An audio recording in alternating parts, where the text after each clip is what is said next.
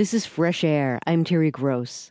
Senator John McCain is the presumptive presidential nominee of the Republican Party, yet over the weekend he lost the Louisiana primary and the Kansas caucuses to Mike Huckabee. McCain was booed by some people in the audience when he spoke Thursday at the annual Conservative Action Political Conference known by the acronym CPAC. Mitt Romney chose CPAC as the place to announce his withdrawal from the primary race. CPAC is a conference which has been hosted by the American Conservative Union since 1974. It brings together thousands of conservative activists and leaders to set the agenda for the movement. My guest, David Kirkpatrick, was at the conference, which began Thursday and ended Saturday.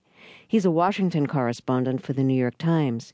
He covered the conservative movement during the 2004 presidential race and still often writes about the movement. David Kirkpatrick, welcome back to Fresh Air. What was the main impression you took away from CPAC? Well, the big event this year for me and everybody else was Senator John McCain. Uh, Senator McCain uh, arrived at, at CPAC uh, knowing he had some work to do to kind of shore up his support on the right. And the, the stakes for both sides were up significantly because early in the day at CPAC, Governor Mitt Romney uh, bowed out of the race uh, all but uh, saying that he was going to assign his delegates to or endorse uh, Senator John McCain and throw his delegates behind Senator Senator McCain. So Senator McCain arrived at CPAC, uh, a kind of reviled figure on the right. Uh, who very much needed the support of the, the conservative activists who'd, who'd gathered there. So, the million dollar question for me and everybody else was, you know, how was he going to do? Uh, was he going to be able to convince them that he was with them, that he could speak their language, that he was on their side? Was he going to square off against them?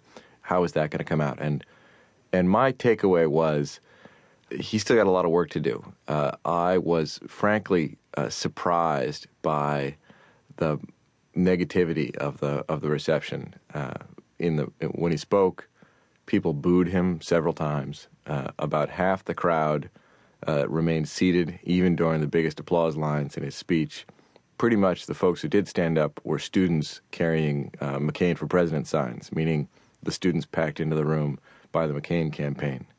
Uh, what did he say so, that actually got the boos?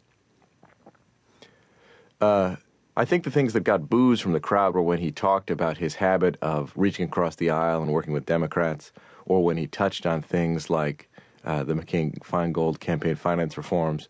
Those are very unpopular with uh, conservatives. Yeah, why are conservatives and evangelicals, or at least many evangelicals, so opposed to McCain? You know, it's an interesting question, uh, and it, it